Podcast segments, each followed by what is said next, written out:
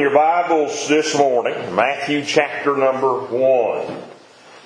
Matthew chapter number 1, as we consider our Lord's birth again. We looked at his birth on Wednesday.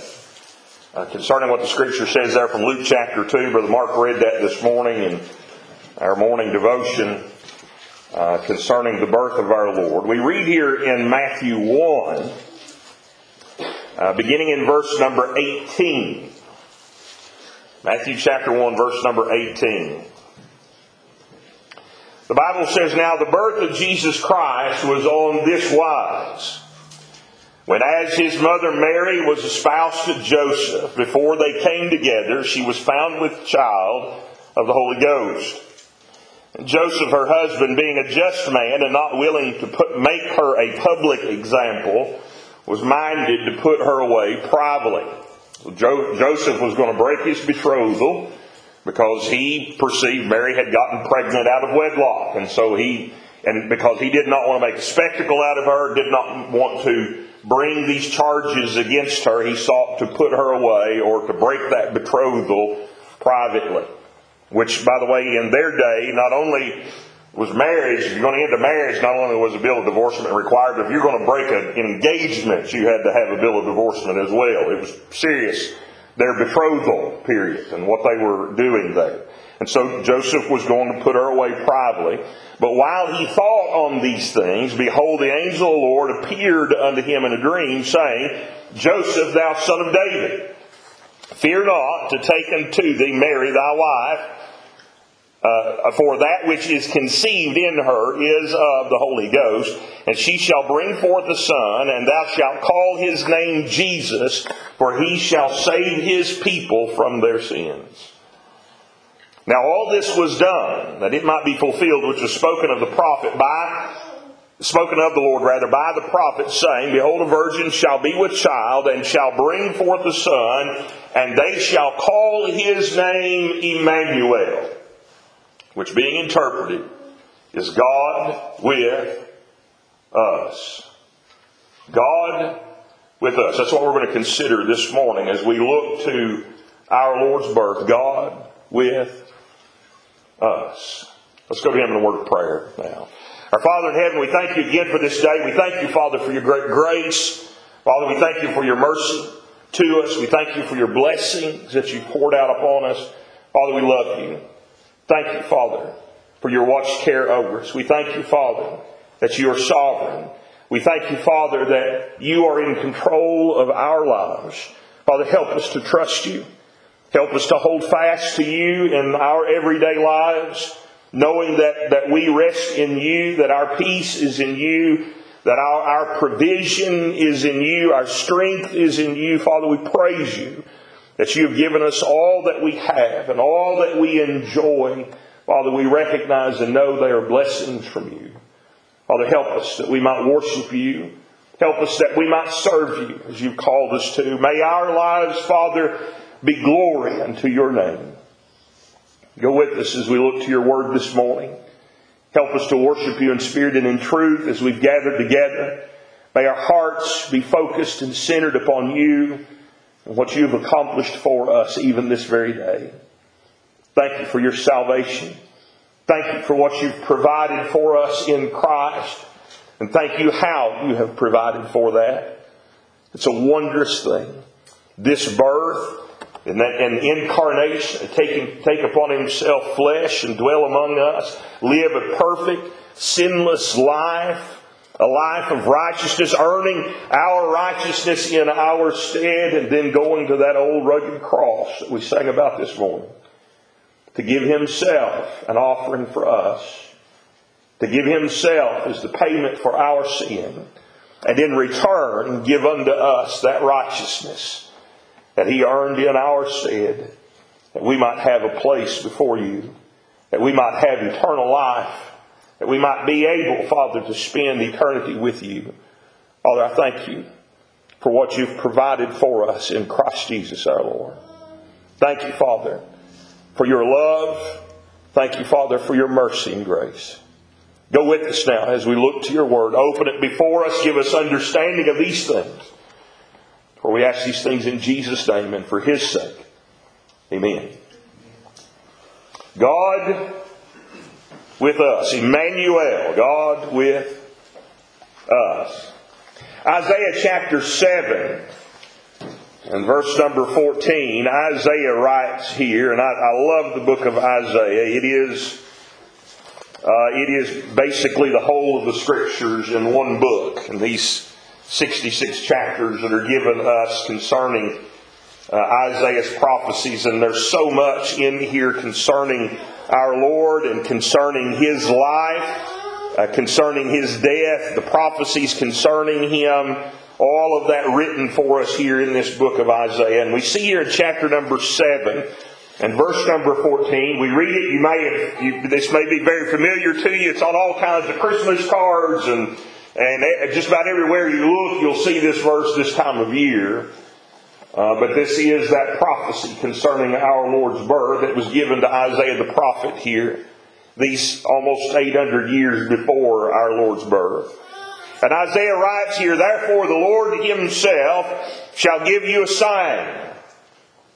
Behold, a virgin shall conceive and bear a son, and shall call his name Emmanuel. That being interpreted, we're told in Matthew 1, God with us. A virgin shall conceive, bear a son, and shall call his name God with us. That's the prophecy that was given. We're told, Matthew chapter 1, in our text verse, as we were reading through that there this morning, we're told there that this is the fulfillment of that very prophecy. This promise to Mary that she was going to have the Son of God, that He would be born from her, that it would be Emmanuel, God with us. His name shall be called Jesus, for He shall save His people from their sins. Now, this reality that was promised in the Old Testament come to pass as we look there on Wednesday night in, in Luke chapter 2, and it came to pass. I love that little phrase because that, what that is telling you when, the, when those words are used in the scriptures, that is telling you what God had before promised is now done. It came to pass. What God promised has happened. What God promised is done. You see.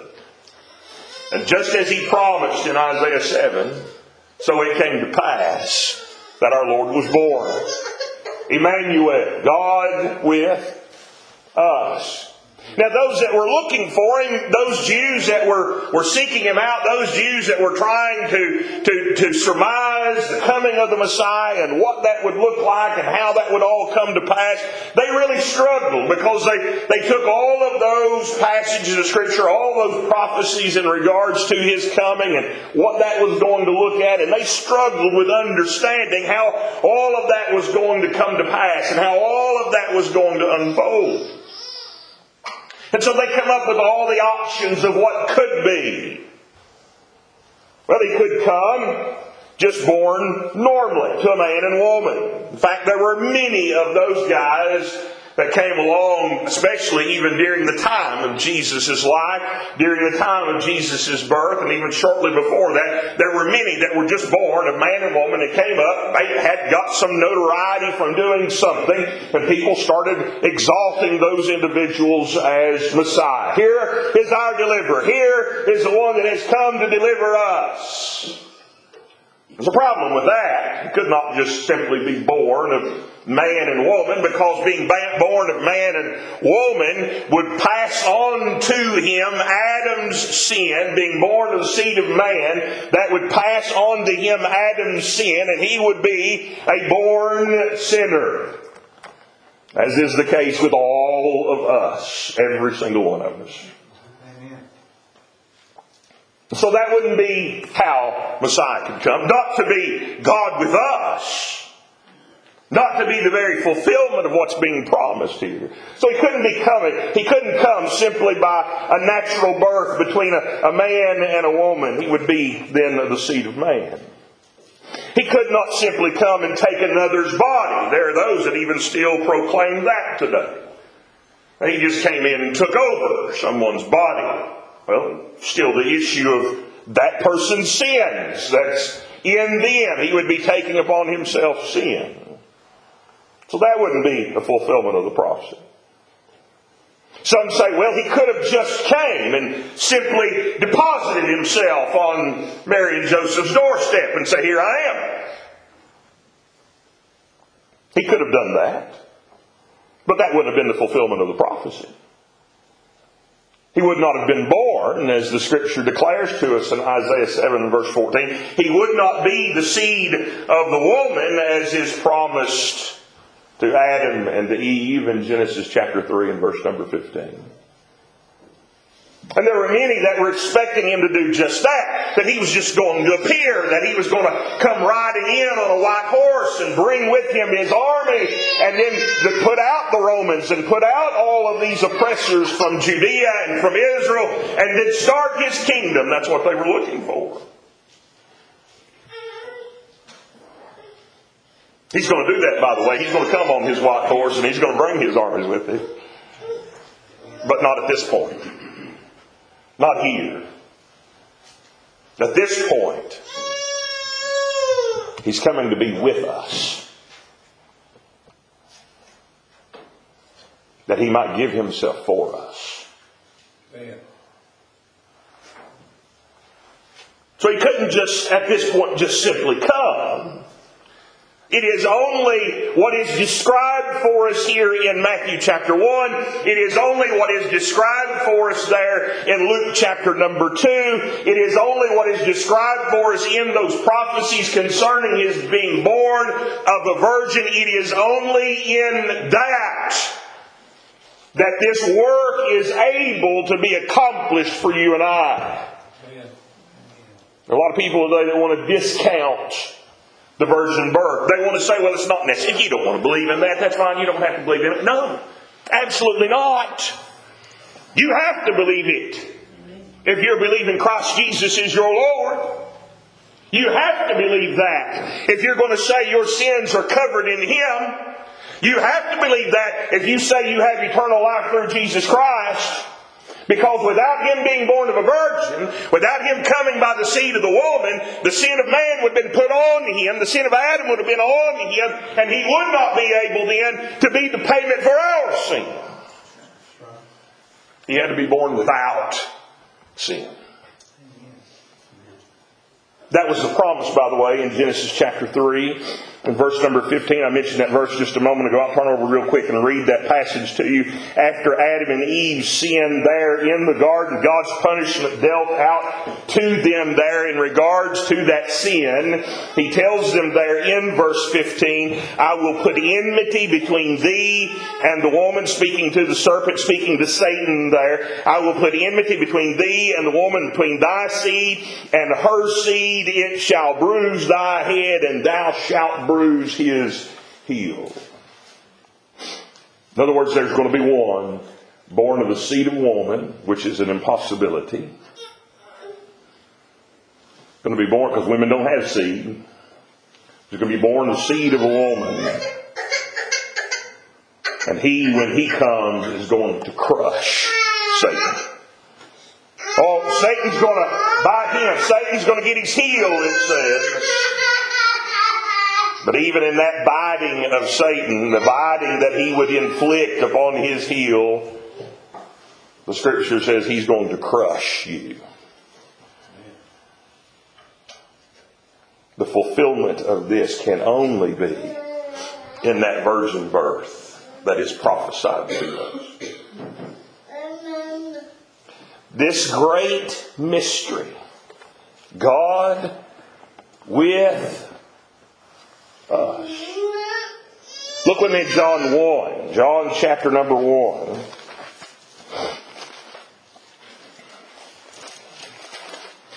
John doesn't record for us the birth of the Lord, but he describes the coming of the Lord. But I love, I love these, these verses, how important these verses are that John writes for us by the inspiration of the Spirit as he records these things in John chapter 1 for us concerning the Lord and who he is and his coming. Notice in John 1 1, he says, In the beginning was the Word.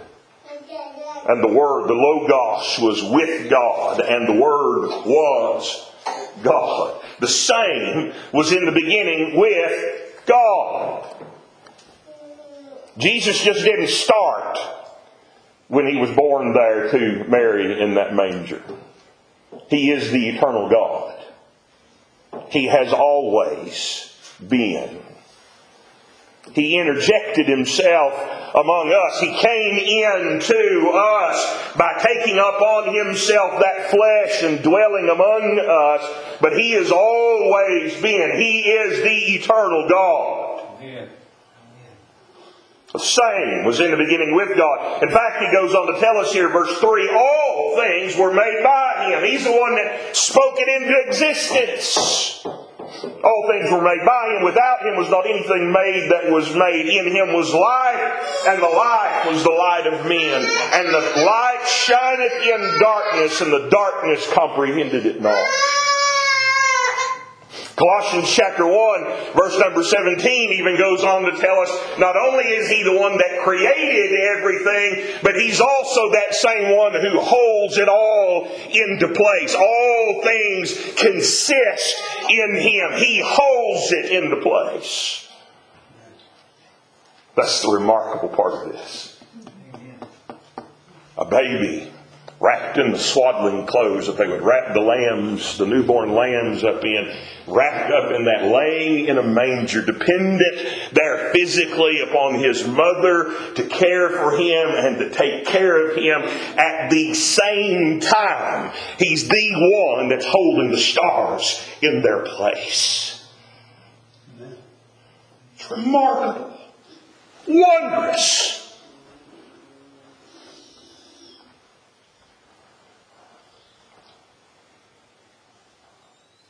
Job chapter 9. Job chapter number 9.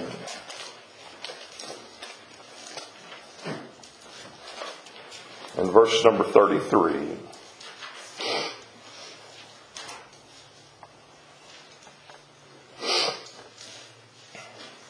Job, of course, had a lot of trouble in his life. Satan attacked Job. Satan attacked him, did everything he could to destroy Job. The only provision was he wasn't allowed to take away his life, but he could take everything else. Read the story. In fact, God allowed that to happen to Job. Those things come in our lives, it's hard for us to understand hard for us to get a hold of. It's hard for us to grasp.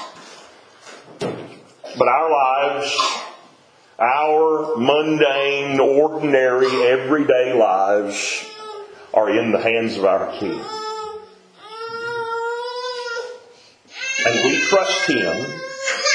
We hold to Him every single day knowing that our lives, our needs, our cares are in His hand. But Job suffered a lot here. He lost his children. He lost his homes. He lost his cattle. He lost his crops. He is brought to utter loss of everything, including his health. Job's wife says, Why don't you just curse God and die? And we get down on Job's wife sometimes. We say, My goodness, what a stupid thing for her to say. Listen, that woman lost everything Job lost.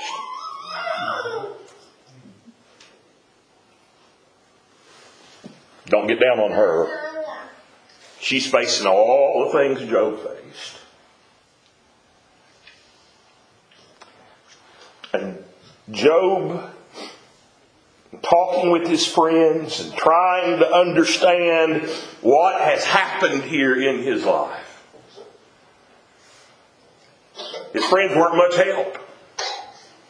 And they kind of railed against him. Job, you've done something wrong. You've messed something up. Job, you need to you need to repent before the Lord. There's sin in you. You've got there, there's something you've done. And Job, what? I've not done anything that I know of. Here in Job 9:33, Job longed for something. He longed for something he wished could be in that day. And he says this, there in verse 33 Neither is there any daysman betwixt us. Let me read verse 32. It says, For he is not a man, speaking of God, for he is not a man as I am, that I should answer him, and that we should come together in judgment. Job says, I don't have an open audience with God. I don't have any way. He's not a man I can talk to him like, like I do to you all. I don't have that open place between me and God that I have that opportunity to speak to him. But if there was just a day, if there was somebody that could come between me and God, that could be my advocate between me and God, and he could touch me and touch God, and in the, between the two of us, then I would have a, a way, I would have a possibility then of actually communicating with God. Oh, if there was just that person to intervene, if there was that one between us who is both man and God at the same time. Job understood that's what it was going to take. It couldn't be just a man. It had to be somebody to talk with God. It had to be the God man. Oh, if there was just the daysman. If there was just the advocate, if there was that one that could touch me and touch God and intervene on my behalf. Job's desire Job's desire is fulfilled in the birth of our Lord Jesus, Emmanuel, God with us. God with us. Took upon himself flesh. He dwelled among us. And John says there in John chapter 1 and verse number 14, as he describes him here, the Word was made flesh and dwelt among us, and we beheld his glory. The glory is the, the only begotten of the Father, full of grace and truth. God with us. God with us. Job longed for this day. Abraham was promised that through this seed, all the world would be blessed. Adam and Eve were promised there that through his coming, the curse, Satan himself would be crushed. All fulfilled in the coming of our Lord Jesus. Why is this so significant? God with us. What in you? What in you is worthy of God Himself coming down to dwell among us? What was it in his disciples that made them worthy? What was it about Mary and Joseph that made them worthy? That he would make himself known, that he would take upon himself flesh and dwell among them.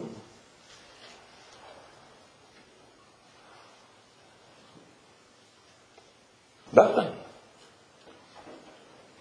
Nothing. His disciples weren't worthy of it. Mary and Joseph weren't worthy of it. Those shepherds in the field, they weren't worthy of it. 2,000 years removed, you and I, we're not worthy of it. We're sinners. born of the seed of Adam, every one of us born in trespasses and sins, and by that trespasses and sins upon us, we are dead spiritually without God. Covered in our own sins, covered in our own filth, with our very hearts dead to the things of God.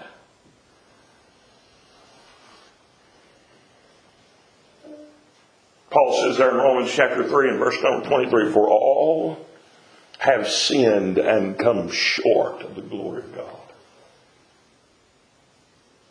There's nothing, there is nothing worthy of us to have Emmanuel. Nothing in us that we would deserve such. We all have that very nature of sin in us. And yet, we read there in Job 9, Job wanted that so badly to have that advocate. Oh, if I just had that person, that, that one that could touch God and touch me and bring us together.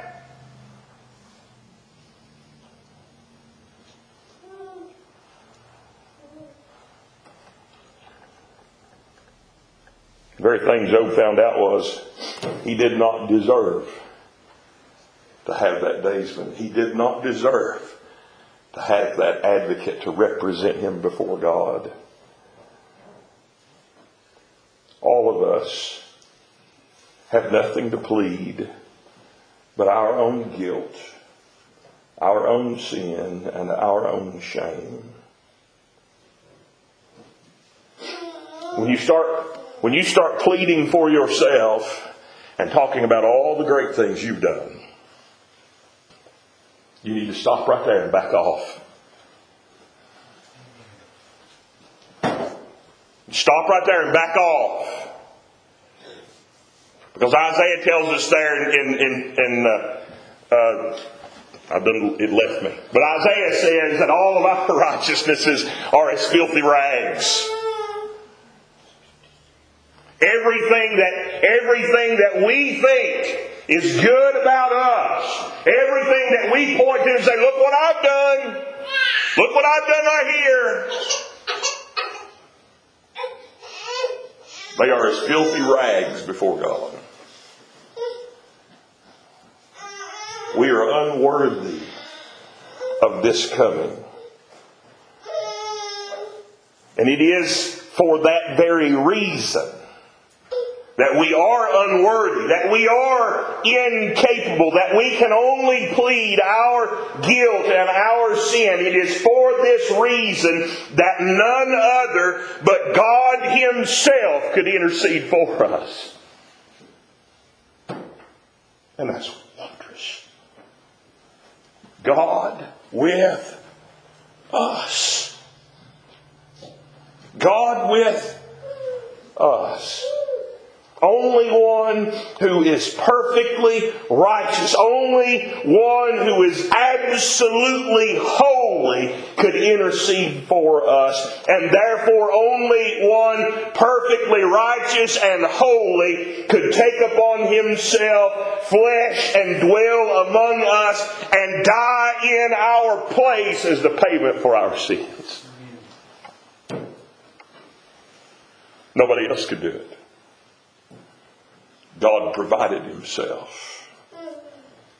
It harkens. I love that, that ring of that that harkens back to Genesis 22.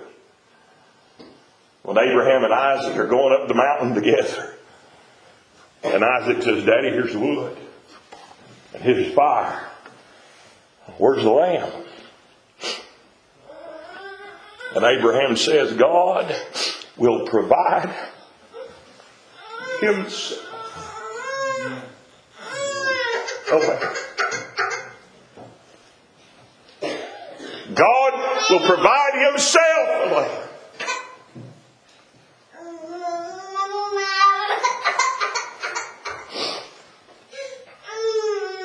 The very one who made all of creation. The very one who said, Let there be, and it was. The very one who spoke the stars into existence. I love that. He made the stars also. He made the stars, the vastness of this universe. I mean, we, we look as far as we can see with the aid of everything possible, we cannot get to the end of it. And the phrase that the scripture uses to describe its creation, He made the stars also. It's nothing to Him. Nothing to Him.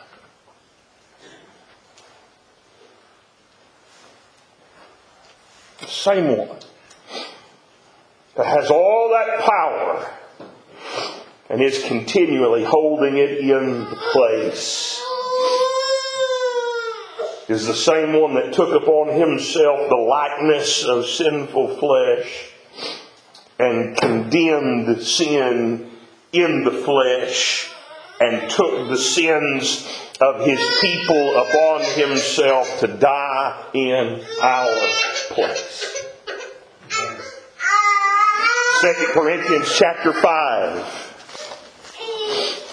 2 Corinthians chapter number 5, verse number 21. Look with me. 2 Corinthians chapter 5 verse number 21, Paul tells us here that we are ambassadors for Christ. We declare Him. We're, we're, we're to be those that are, are declaring the Lord Jesus to those around us. And He says to us here in verse number 21 why that is, why that relationship exists for us, why we have been made His ambassadors, why we have been reconciled to Him. He tells us that in verse 21, for He, God the Father, hath made him, God the Son, to be sin for us. For me. For you.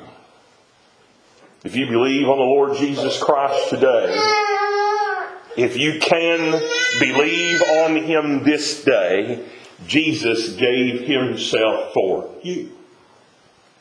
He paid for your sin. God the Father hath made God the Son to be sin for me. Brother Tom Bird said one time, first time I, I guess I remember hearing this passage preached so clearly. Brother Tom said, right there above us, he said, just, if you can, he said, just write your name. If you believe that, just write your name right there above that us. Jesus died for me. He took my place. He took my sin. Personally. Me. If you believe him today, he did the same for you. To be sin for us, who knew no sin. There was none in him. He made that declaration himself. Satan has nothing in me, he said. Jesus did not sin. There are those today who do their best to try to make it that way. They twist the scripture and they'll do everything they can to try to bring that out some way. Listen, Jesus did not sin. He was the perfect sacrifice. If, if he sinned, let me assure you, he would not have been born of a virgin. If he sinned, his death on the cross meant nothing for us. If he sinned, that resurrection from the grave didn't mean anything for us. It required my salvation, your salvation, the eradication of our sin, eternal life given to us, demanded or demands and is continuing to demand. Jesus was sinless. No sin in him at all. Perfect, righteous, holy. He who knew no sin became sin for us. How did he become sin? He took mine. He bore it upon himself in my place. He took yours. He bore it upon himself in your place. And there on the cross suffered the penalty for it. So I don't have to. So that you don't have to.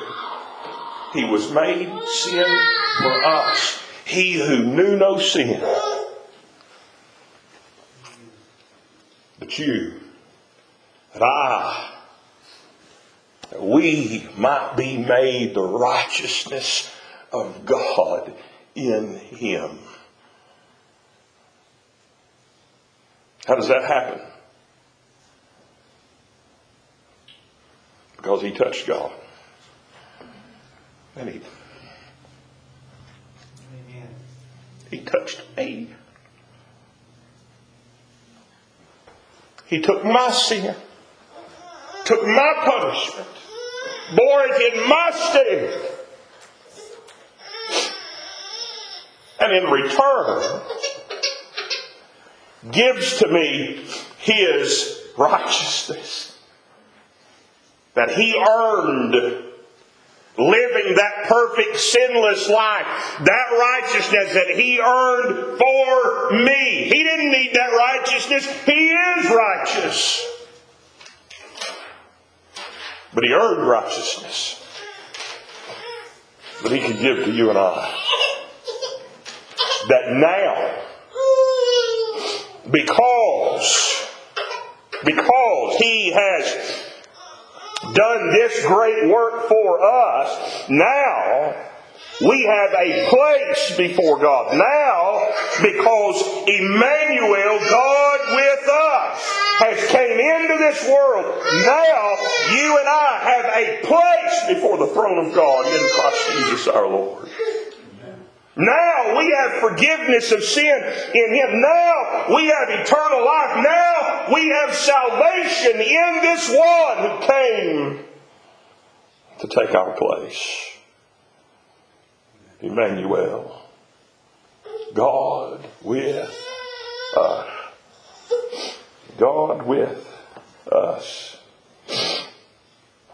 He shall, shall be called Jesus his name shall be called Jesus, for he shall save his people from their sin. God with us. Romans chapter 5. Romans chapter 5 and verse number 8. Romans 5 and verse number 8.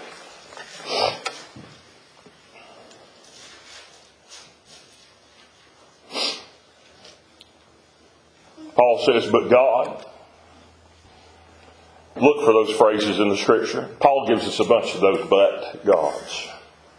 Look for those. Man, they're wondrous. But God. But, but God. Commendeth his love toward us.